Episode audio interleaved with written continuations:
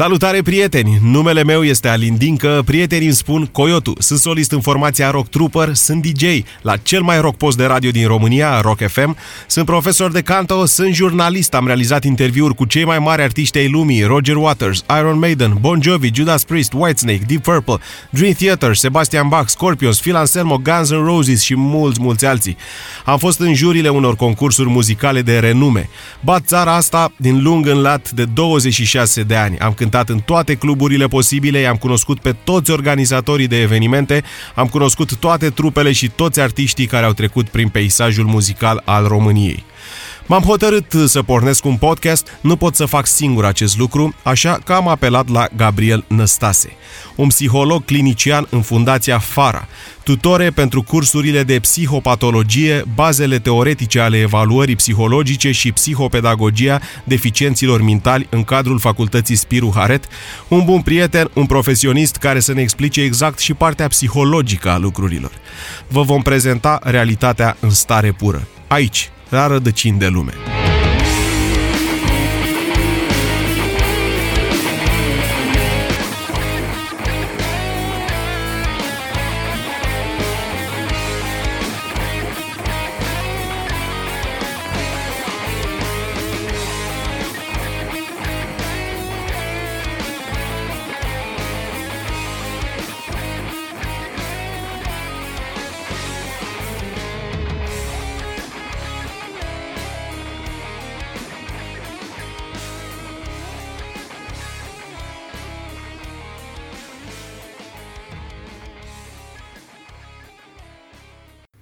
Salutare, Gabriel!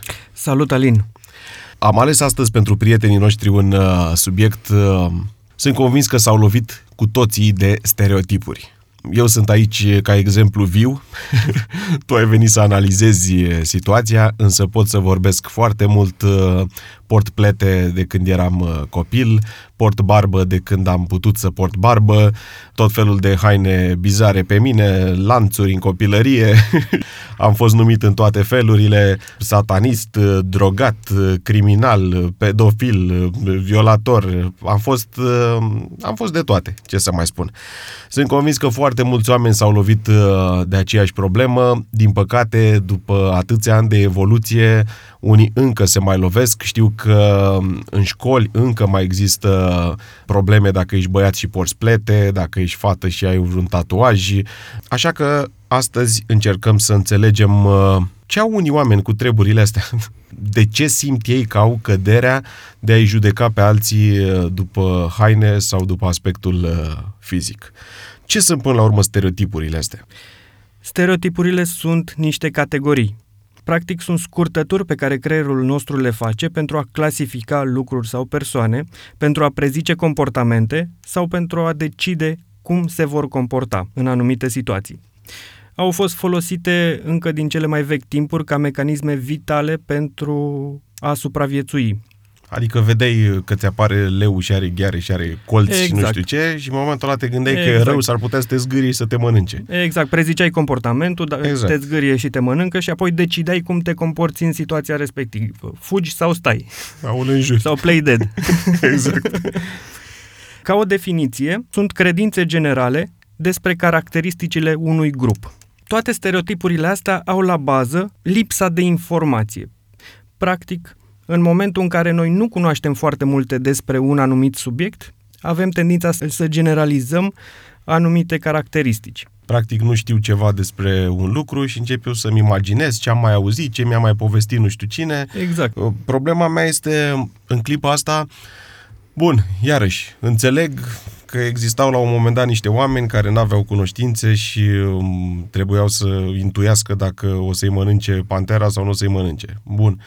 Dar uh, acum suntem în 2022, au, trecut, au trecut ceva anișori. Cu toate astea, unele păreri, unele stereotipuri dintre astea s-au transmis din generație în generație. Tinerii preiau și duc mai departe povestea cu rockerul satanist. Cu... Exact Uh, mai am un stereotip uh, care îmi place mie foarte mult, țiganii care te iau cu sacul când ești mic. da, da, da, da, da. Am auzit da. chestia asta des când eram uh, copil. Da, inclusiv părinții mei îmi spuneau, sau bunica mea îmi spunea, nu ieși în stradă că te iau țiganii cu sacul, te fură. Sunt unii oameni care și acum mai folosesc, uh, mai folosesc vorba asta. Da, Am da, da. auzit-o, da. Este, este trist. Exact despre asta vorbesc. Suntem în 2022. Din păcate, sunt, uh, stereotipurile sunt adânc înrădăcinate. Ne-au rămas, chiar dacă nu mai avem nevoie de ele pentru a supraviețui, au rămas pur și simplu din lipsă de informație. Creierul nostru este format astfel încât să facă predicții în permanență. Pentru asta apelează la stereotipuri, la scurtături și cataloghează absolut tot. Deci încă ne-a rămas genul ăsta de categorisire chiar la nivel mai uh, adânc decât ceea ce vedem la suprafață, la nivel uh, de creier și de mod de funcționare al creierului uman. Deci suntem în punctul în care ne bazăm mai mult pe ce își dorește creierul să prezică decât pe niște lucruri pe care le vedem cu ochii noștri și pe care le întâlnim în viața de zi cu zi, lucruri reale. Exact. Cum afectează la nivel de persoană vorbele astea, am să spun și eu apoi, cu rockerul satanist, cu pletosul, jegosul, cu fata tatuată care este curvă, cu scoate cerceii că nu ești fată în cazul în care ești băiat, sau nu, de fapt o să-ți spun eu mai întâi și după aceea o să-mi uh, analizezi tu. Pentru că eu m-am lovit de toate astea mai puțin de treaba cu cercelul uh, pe care n-am avut niciodată curaj să mi-l bag în ureche pentru că nu suport durerea. Deși sunt, uh, iată, un satanist încă de când aveam 12 ani. N-am avut niciodată curaj să-mi bag cercei nicăieri. Aveam, cred că, 11 ani sau 12 ani când mă plimbam prin Târgoviște, prin parcul Chindia și la un moment dat m-au oprit niște polițiști care m-au întrebat exact lucrul ăsta. Auzi, tu ești rocker de la satanist? Da, da, da. De care? Satanist și chiar învățase întreaba asta de la niște prieteni mai mari și îi întrebam, dar ce înseamnă aia satanist? Ce înseamnă aia să fii satanist?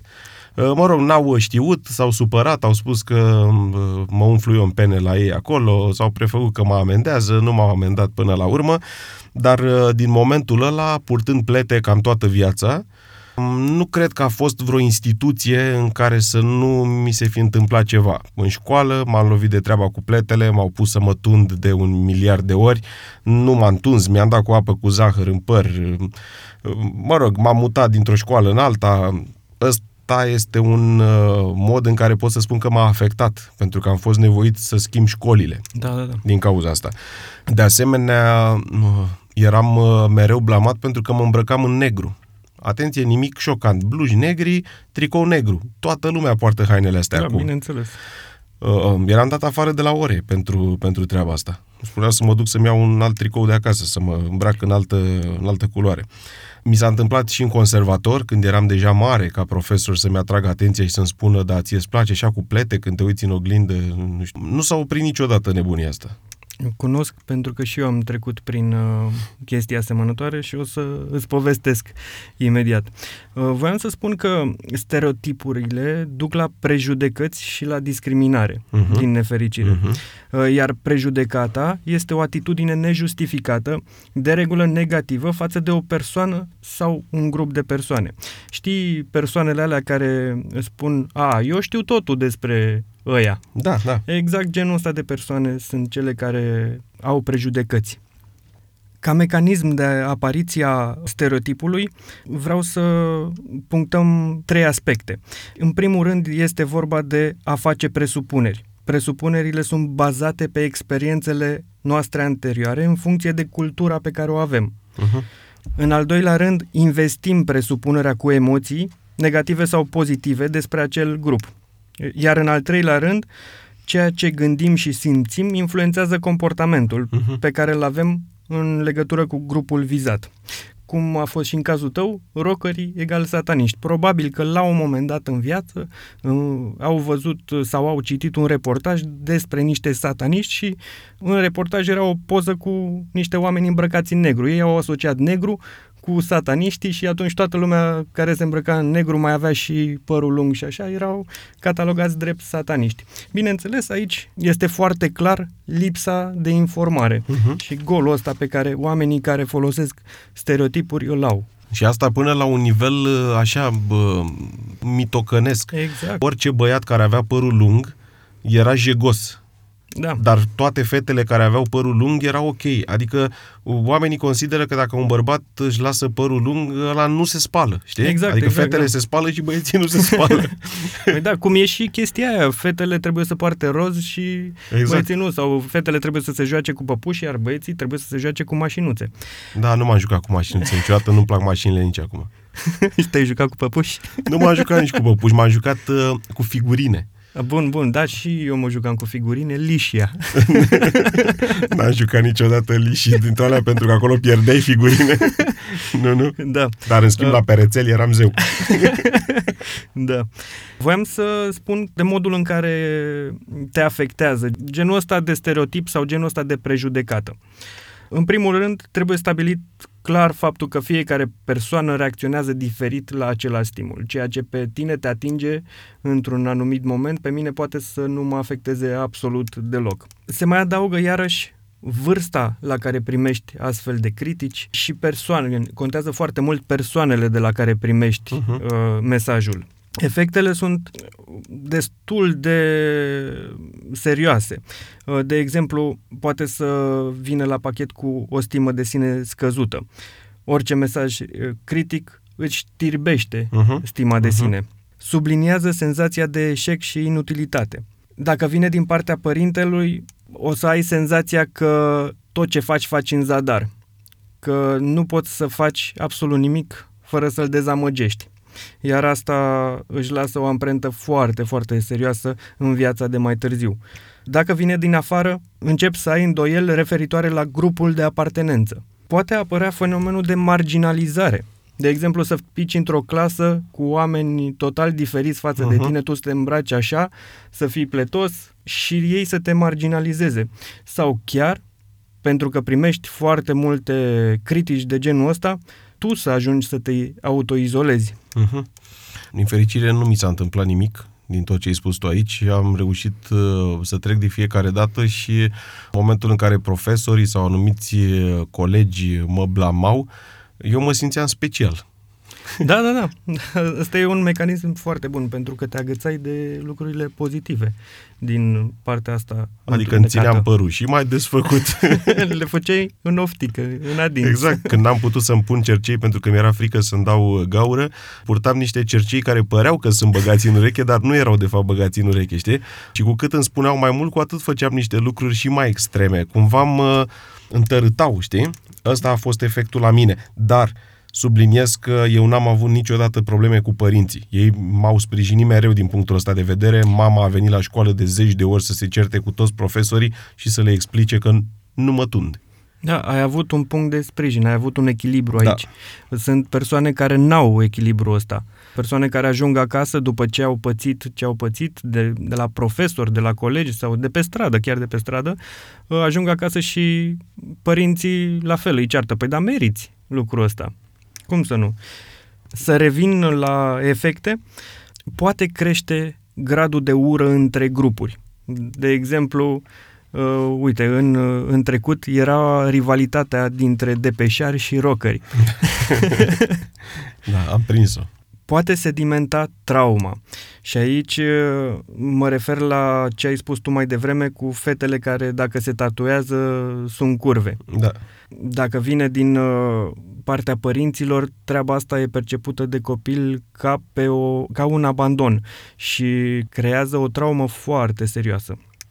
Am stat de vorbă din nefericire cu o mulțime de copii prin prisma meseriei mele, prin prisma faptului că fac radio și că sunt solist într-o trupă, intru în contact cu sute de oameni, pot să spun săptămânal, prin intermediul platformelor de socializare și foarte mulți îmi scriu uh, că au probleme cu părinții, pentru că se leagă de ei, că se îmbracă nu știu cum, că s-au vopsit nu știu cum, că ascultă nu știu ce muzică. Uh, Foarte mulți mi-au zis că uh, părinții uneori s-au supărat atât de rău pe ei încât uh, le-au spus uh, îmi pare rău că te-am făcut, mi-este rușine cu tine, uh, aș vrea să nu te fi născut. Se ajunge până în puncte de genul ăsta și, atenție, subliniez, Motivul este unul Banal. banal. Adică Exact. este un copil care și-a făcut părul albastru la 16 ani. Ai, Exact, toți am da. făcut diverse lucruri la 16 ani și oricum nu mi se pare nimic ciudat în a-ți face părul albastru. Sunt convins că și părinții ăia, care acum îi blamează pe copil, la vârsta respectivă au trecut printr-o perioadă de genul ăsta. Exact. Dar ei, ei, din păcate, au fost formați într-o societate mult mai închisă, unde restricțiile erau mult mai dure și atunci ei cumva percep lucrul ăsta ca pe o ieșire din normal, ca pe, ca pe o abatere de la normalitate. Ăsta este uh, lucrul care mă nebunește pe mine, despre care vorbeam și în începutul uh, podcastului. Sunt părinți din generația noastră care acum se leagă de copii. Uh, eu am prins, uh, cât am prins? Am prins 9 ani în comunism, da? Nu au apucat să mă modeleze în niciun fel și după aceea mi-am dorit foarte mult uh, libertate și acces la lucruri, da? Nu aș îndrăzni în momentul ăsta să îngrădesc accesul unui copil la informație, știi? Și la lucruri noi. Părinții ăștia din generația noastră fix asta fac acum. Da, pentru că au preluat modelul... Nu, nu generalizez, mare Da. atenție, să nu fiu înțeles greșit. să nu Unii. cădem în stereotip. Exact, exact. Unii părinți. Unii părinți au preluat fix ceea ce făceau părinții lor cu ei. Și acum ajung, au ajuns ei să facă lucrul ăsta cu copiii lor. Au ajuns din victimă să fie abuzator. Incredibil. Da. Pentru mine, pentru mine este... Este incredibil și este, este foarte grav. Poate să-l aducă pe copil, adolescent sau mai târziu chiar pe adult în depresie. Și de la depresie până la suicid e un pas foarte mic. discutam foarte des cu amici despre faptul că la un moment dat uh, îi vedeam pe toți puștanii cum uh, spuneau că ei nu se căsătoresc, că Queen Riri, că suntem Beyoncé, suntem uh, cu toții, nu știu, uh, tot felul de artiști de ăștia la modă, uh, suntem șmecheri. Iar apoi când era, de exemplu, balul bobocilor, clasa a noua sau respectiv final de liceu clasa a 12 își puneau toți poze pe rețelele de socializare, se îmbrăcau fix ca mama la nuntă în 70. Înțelegi? De... Mă uitam și nu venea să... Adică unde era, unde era Queen Riri, unde era Beyoncé, unde dintr-o dată se transformau în părinții lor. Da. Nu, cu sclipiși de la pe piept, cu exact nunțile alea de le știm, cu sarmalele alea oribile în cap, cu, adică unde, unde, cum, ce, de ce? Și stăteam mereu și mă gândeam că probabil, într-adevăr, mediul te împinge să intri într-o anumită normalitate și asta din teama de a nu fi respins. Da, bineînțeles, asta e foarte bine punctat aici, pentru că există o teamă foarte mare de a fi respins din grupul de apartenență. Mi se pare uh, teribil când uh, oamenii vin și spun, băi, rocăre, Da. sau uh, băi, manelistule, sau băi, uh, nu știu, motociclistule. Știi, pentru că în momentul ăla eu simt că mă reduce la asta. Da. Știi? Când îmi spune cineva, băi, rocăre, stai Ți-a pus așa un pic. eticheta, Exact, dar pe lângă faptul că mi-a pus eticheta, m-a redus la o chestie. Băi, ro- eu nu sunt băi rocăre. Adică eu sunt multe luc- uh, lucruri, știi? Sunt în primul rând un cetățean al planetei, am o grămadă de ramificații, știi? Fac o mulțime de lucruri, știu o mulțime de lucruri. Cum să-mi zici, băi, rocăre? Adică eu am ajuns să fiu definit de muzica pe care o ascult sau să fiu definit de echipa de fotbal cu care țin sau de, bă, habar n-am, băi, stelistule. ceea ce ar trebui să înțeleagă toată lumea e că în spatele etichetei respective se află un om. Se află un om ca oricare altul, cu aceleași greutăți, cu aceleași uh, reușite, cu același trai zilnic. Da. Ce minte mică trebuie să ai încât să te apuci să prinzi un om într-un stereotip dintre ăsta at- atât de mic? Exact. Eu am pățit, am pățit chiar mai mult decât atât, am fost discriminat. M-am dus uh, în Târgoviște după facultate să mă angajez într-un call center. M-am dus acolo și um, eu aveam ciocul un pic mai mare Uh-huh. decât, uh, să zicem, normalul pe care îl considerau ei. Și um, m-am dus la interviu, m-au primit, am trecut vreo două interviuri, după care mi s-a spus că sunt respins. Și am întrebat, dar ce s-a întâmplat? Păi cum poți să vii tu cu ciocul ăsta? Deci ei aveau o prejudecată despre oamenii cu cioc, că probabil sunt neserioși, cine știe ce era în capul lor, și mai mult decât atât, din cauza ciocului, nu m-au angajat.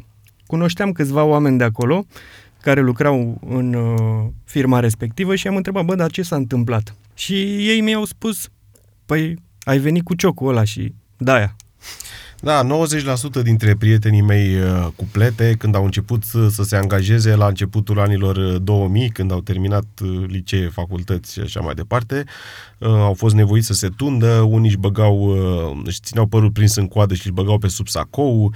De fiecare dată spuneau, dar nu am cum să merg la interviu ăla fără să am sacou pe mine și fără să am costum și fără să mă îmbrac și Eram îmbrăcat respectabil atunci. da, eu nu m-am îmbrăcat niciodată respectabil, ce să spun. Că tot am vorbit despre, despre părinții ăștia care stau și își judecă copiii.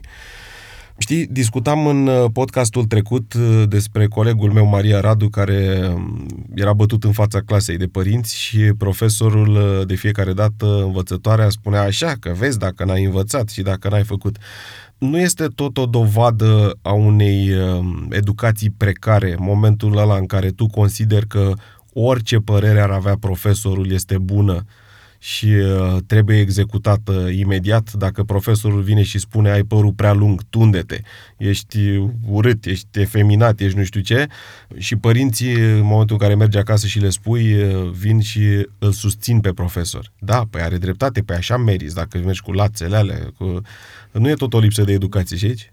Din păcate, părinții, cum am spus și mai devreme, veneau uh, dintr-o cultură mult mai strictă, în care profesorii aveau un cuvânt extrem de important de spus. Putem să spunem că erau cam pe același picior cu uh, miliția de atunci. Câți dintre profesorii de atunci nu aplicau corecții fizice copiilor? Toți pe care i-am avut eu.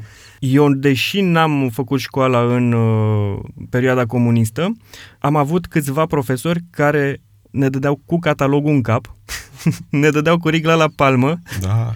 Sau peste degete uh, aveam, aveam un diriginte care avea o vergea de cauciuc, mm, ne dădea la palmă cu aia de am luat la bătaie în școală de la profesori. Era un fel de armata rusă acolo. Din păcate, Părinții în ziua de azi sunt puși într-o postură ingrată. Ei ar trebui să fie un fel de mediatori între profesor și elev, dar în același timp trebuie să ofere copilului suportul de care acesta are nevoie pentru a se simți în siguranță. Lucrul la care, în multe cazuri, părinții eșuează. De cele mai multe ori, și mi s-a întâmplat și mie treaba asta, mi s-a întâmplat să ajung acasă și să povestesc că profesorii s-au comportat urât, că am primit mhm. corecție uh-huh. cu catalogul în cap, iar ei uh, nu credeau, mai mult decât atât, uh, spuneau că e vina, vina mea și că trebuie să învăț mai bine, trebuie să ascult profesorii și orice zice profesorul e literă de lege. Nu zic, că trebuie și copiii să asculte de profesor, dar ei nu trebuie să recurgă la astfel de gesturi pentru a se impune. Tinerii din ziua de astăzi uh, nu știu lucrul ăsta, dar după Revoluția din 89, când uh, câțiva părinți s-au prins că nu prea e normal să bați elevul la școală, au făcut scandal și după lucrul ăsta, știi ce s-a întâmplat? Nu știu dacă ai prins uh, nici măcar tu treaba asta. Se făceau ședințe cu părinții la începutul anului, și era întrebat fiecare părinte dacă este de acord ca copilul lui, în cazul în care este nevoie, să primească corecție fizică. Da, nu, eu n-am prins chestia asta, dar... Erau maxim pare... 2-3 părinți în toată clasa care spuneau că nu sunt de acord uh, să fie lovit copilul lor. În rest, toți spuneau, da, dați aha, karate. Aveau toată încrederea în profesor. Aveau toată încrederea în profesor, uite Era așa. o autoritate. Ăsta era modul pe care ei l-au, l-au avut în toată perioada asta și părinții uh, lor la fel procedau acasă. Profesorii lor probabil că la fel au procedat. Nu putem să-i învinovățim pentru chestia asta, pentru că ei au picat practic într-un stereotip uh-huh. aici. Vreau să spun neapărat că noi trăim în niște bule sunt destul de mici, indiferent cât de mulți prieteni avem și cât de multe cunoștințe avem, totuși bulele astea sunt mici. La nivel uh, de oraș, de țară, de ce vrei tu, bulele astea sunt mici. Discutând cu așa de mulți tineri, și pe Instagram, și pe Facebook, și peste tot, am descoperit uh, că lucrul ăsta se întâmplă foarte des. Este o epidemie, nici măcar nu știu cum să o numesc. Este tragic și mi-aș dori tare mult ca oamenii să înțeleagă treaba asta, că nu vorbim uh, despre câteva cazuri izolate. Îndrăznesc să spun că, de fapt, majoritatea adolescenților trec prin problema asta. Faptul că se lovesc de tot felul de stereotipuri din partea profesorilor, din partea colegilor, din partea părinților, din partea societății. Da. Știi? Unul dintre cele mai răspândite stereotipuri este fenomenul etichetării, în care profesorii pică destul de des. Fenomenul etichetării este momentul în care un copil răspunde pentru prima oară, răspunde corect, răspunde și a doua oară, răspunde corect, atunci imediat unii dintre profesori, bineînțeles nu generalizăm, unii dintre profesori îi consideră ca mult mai uh, deștepți decât ceilalți și atunci au tendința să îi favorizeze fără să-și dea seama, chiar la nivel inconștient, să-i favorizeze la note. Da, m-am bucurat și eu de acest lucru în școală, trebuie să recunosc. Pe bune. Eu nu m-am bucurat, din păcate. Am pățit-o chiar mai rău. O colegă de bancă, uh, care era cea mai deșteaptă din clasa, a copiat după mine și uh, ea a luat 10 și eu am luat 8. Ca să spun și eu o uh, povestioare, uh, la un moment dat uh, nu mi-am făcut tema la matematică și uh, în momentul în care nu aveai tema făcută, primeai nota 4 nu se, nu se discuta. De obicei îmi făceam tema, dar în ziua aia nu mi-am făcut-o. Eram și bun la matematică, nu excelam, nu eram olimpic, dar eram bun la matematică și uh, știind că nu mi-am făcut tema, m-am așezat în prima bancă, special, chiar în fața catedrei, era catedra la o jumătate de metru de mine, am pus caietul de teme să troneze așa pe bancă acolo în față și uh, profesoara a început să-i cheme pe elevi să vină să arate tema și când a ajuns la mine, fiind chiar în fața acolo, a spus uh, tu poți să stai liniștit, sigur ți-ai făcut și a mers mai departe. Dacă m-ar fi chemat, eram terminat. Da, mă rog, am avut și eu noroc odată, că în rest în rest n-a, n-a, mai, n-a mai funcționat uh, chestia asta. Bun, trecând peste povestioarele astea, peste glumițe, mi-am adus aminte în timp ce spuneai despre profesorii care tind să te catalogheze. În prima zi de școală, în clasa a noua, uh, la liceul 4 din Târgoviște, diriginta noastră, doamna profesoară Popescu, a strigat catalogul m-a văzut din prima când a intrat în clasă că a aruncat așa un ochi, mă rog, știa exact ce și cum. Uh, și în momentul în care a ajuns la litera D și a trebuit să mă strige și eu să spun prezent, să mă ridic, să facem cunoștință, să de toate, a spus uh, Dincă Alina. Și eu nu m-am ridicat. M-am gândit că este o elevă Dincă Alina, coincidență. Chiar am o prietenă foarte bună, Dincă Alina. A strigat iarăși, Dincă Alina. Eu stăteam și uh, a ridicat așa privirea cu ochelarii, s-a uitat și a zis, păi nu te ridici, nu? Și am zis, nu, eu sunt din Calin. Și a spus, păi da, da, ai părul ăla așa și um, a zis, mie mi se pare că ești din Calina. Normal că um, toți colegii au început să râdă, eu am stat foarte liniștit, foarte relaxat acolo și la următoarea oră când a făcut același lucru, am procedat fix la fel și nu i-am răspuns niciodată. Apoi uh, am avut parte de sprijinul de care îți povesteam, pentru că i-am zis mamei mele, i-am zis, uite ce face asta, și atunci ea i-a dat un telefon. Dar nu s-a abținut uh, și i-a explicat și diriginta că trebuie să-l tundeți. Normal că nu m-am tuns, ăsta a fost motivul din care am făcut acolo doar uh, un an și îți spun sincer că dintr-un an de școală a fost ca în pandemie. Cred că m-am dus vreo două luni în clasa nouă. În rest, în primul trimestru, că era cu trimestre atunci, în primul trimestru am avut 82 de absențe nemotivate. Uh-huh. Atenție, până în clasa 8 n-am chiulit niciodată. Ca să înțelegi că treaba asta cu faptul că nu m-am mai dus la școală a fost uh, strict din cauza profesorilor. Profesorilor, da. Există unul din efecte, abandonul școlar din cauza asta. A, deci, la un pas am fost. Exact. Dar tu totuși ai avut niște mecanisme de coping foarte bune și ai avut parte de suport acasă. Exact. Și asta e foarte important. Uite, alte efecte care ar putea să apară în cazuri de genul ăsta ar fi, pe lângă faptul că copilul se va distanța de părinte, Uh, pentru că nu îl protejează și nu se simte în siguranță uh, lângă el. Va căuta să spună of în altă parte, probabil va ajunge prin uh, grupuri dubioase uh-huh. sau uh, se va închide în el pur și simplu și atunci va putea cădea în depresie. E probabil că cea mai gravă variantă este aia în care ajunge să-și dorească să-și pedepsească părinții prin uh, autodistrugere, într-un exact, fel sau altul. Exact. În unele cazuri va ajunge să creadă că el este cu adevărat uh, vinovatul și că tot ceea ce face este greșit.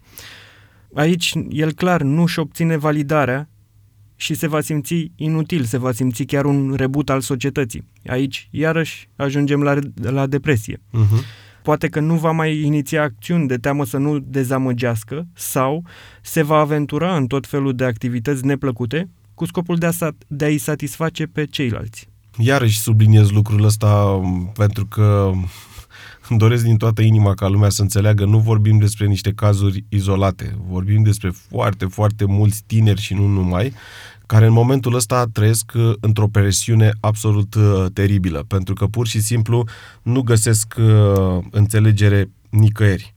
Societatea noastră este atât de îmbibată în uh, stereotipuri peste tot, încât pur și simplu nu găsești un colțișor în care să te duci, să stai retras și să nu te mai uh, lovească nimic. Aș vrea să avem puterea să uh, renunțăm la băi rocăre, băi manelistule, băi uh, tatuato, băi pletosule, băi uh, nu mai știu cum. În spatele pletelor, în spatele cerceilor, al tatuajelor, al motocicletei, al hainelor uh, mai fancy și așa mai departe, se află un om cu aceleași trăiri, cu aceleași uh, probleme, cu aceleași apăsări ca orice alt, uh, alt om.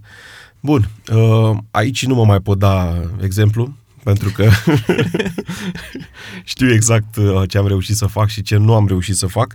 Însă te întreb pe tine cum este afectată societatea pe termen lung, pentru că practic sunt aruncați în lume o grămadă de oameni cu probleme, o grămadă de oameni care rămân cu niște sechele, cu niște traume, se duc, uh, ajung uh, în uh, funcții, lucrează, dar ei de fapt nu sunt ei, pentru că în toți anii ăștia în care au fost înjurați, huliți, umiliți, heiteriți și așa mai departe, au ajuns să se modifice efectiv. Prezintă un fals eu. Exact, exact, da. Foarte bine punctat. Unii dintre ei ajung să se ascundă în spatele unui fals self, dar asta nu va fi pentru mult timp, pentru că mai devreme sau mai târziu vor pica în sfera patologicului. Pentru că te ascunzi, te ascunzi, dar la un moment dat ă, toată trăirea asta pe care tu o ții și toată suferința pe care ai acumulat-o de-a lungul timpului iese. Uh-huh. Găsește anumite fisuri prin care să iasă la suprafață. Și atunci apare Uh, patologicul în discuție. Iar depresiile vin din chestii de genul ăsta. Iarăși avem uh, risc suicidar foarte mare pentru cei care au fost uh, traumatizați, pentru cei care au fost abuzați. Putem întâlni chiar și alt gen de tulburări de ordin psihiatric. Pe lângă aceștia mai sunt și oamenii care ajung să pună în practică ceea ce au primit. Victimele care devin agresori. Asta e o parte din modul în care societatea e afectată pe termen lung. Mai avem câteva mici chestii, cum ar fi fenomenul Just World, o lume dreaptă. Uneori ne comportăm negativ în baza stereotipului, fără să fim conștienți de asta și aplicăm modelul ești catalogat așa pentru că meriți. Uh-huh. Știi că am mai discutat uh-huh. despre lucrul ăsta mai devreme. Fenomenul ăsta normalizează comportamentele negative și se bazează fix pe fraza asta. Oamenilor buni li se întâmplă lucruri bune, iar oamenilor răi li se întâmplă lucruri rele. În cazul ăsta, dacă ne uităm puțin uh, în clipa asta la economia României, cred că am fost mulți oameni răi pe aici. Foarte mulți. Cei mai răi. Așa. Fenomenul ăsta a fost subliniat uh, în trecut și de religie. De exemplu, bolnavii psihici, înainte de apariția psihiatriei, erau catalogați drept posedați de diavol și erau oameni care l-au mâhnit pe Dumnezeu și pentru asta merită să sufere. În zilele noastre mai apare o problemă sunt foarte mulți oameni care consideră că o persoană care e victima violului merită uh-huh, da. să, să pățească treaba asta. Da, am foarte mulți idioți.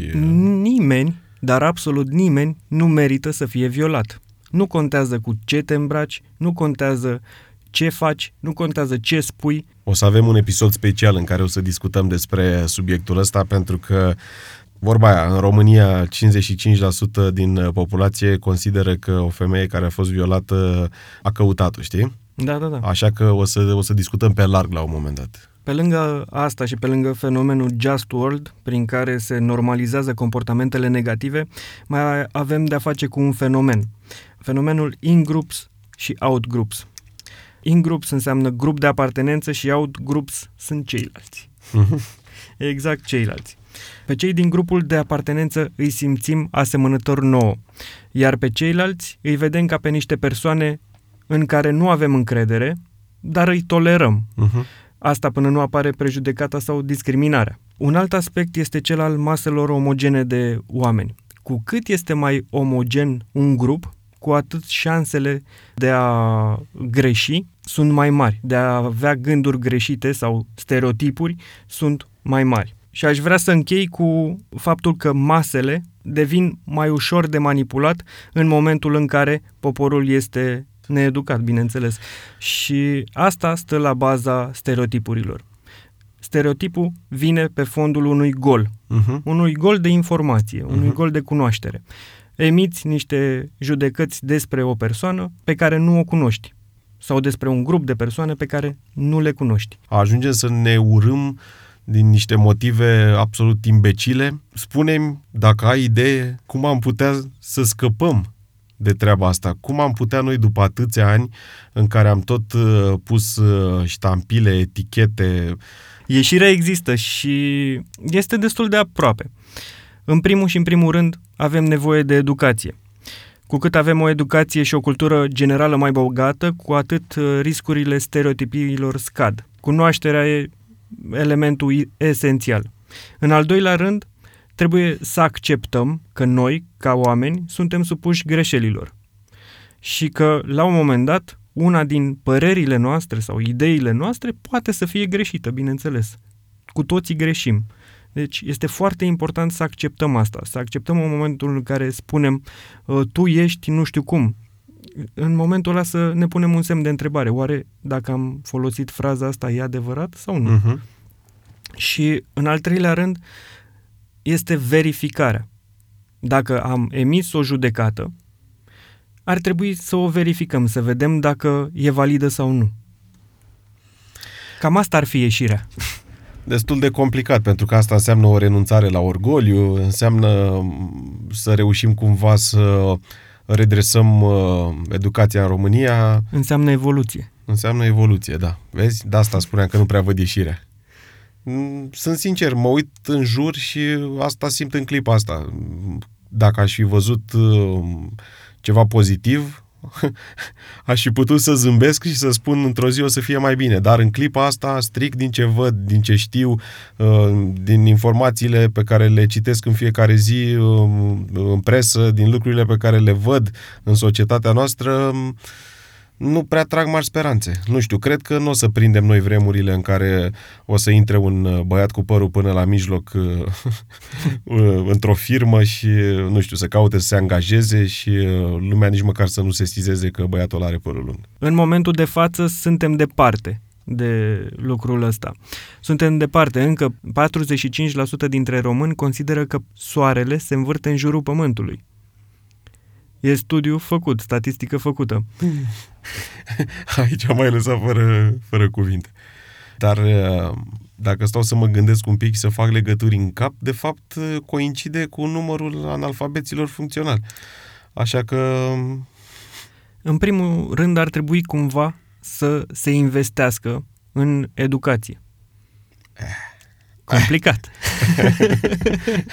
Ar trebui să investească în ceva, în primul rând. Acum, din câte știu, oamenii caută bani de pensie, așa că de unde să plătească pensiile, prin urmare, ce să investească în uh, educație.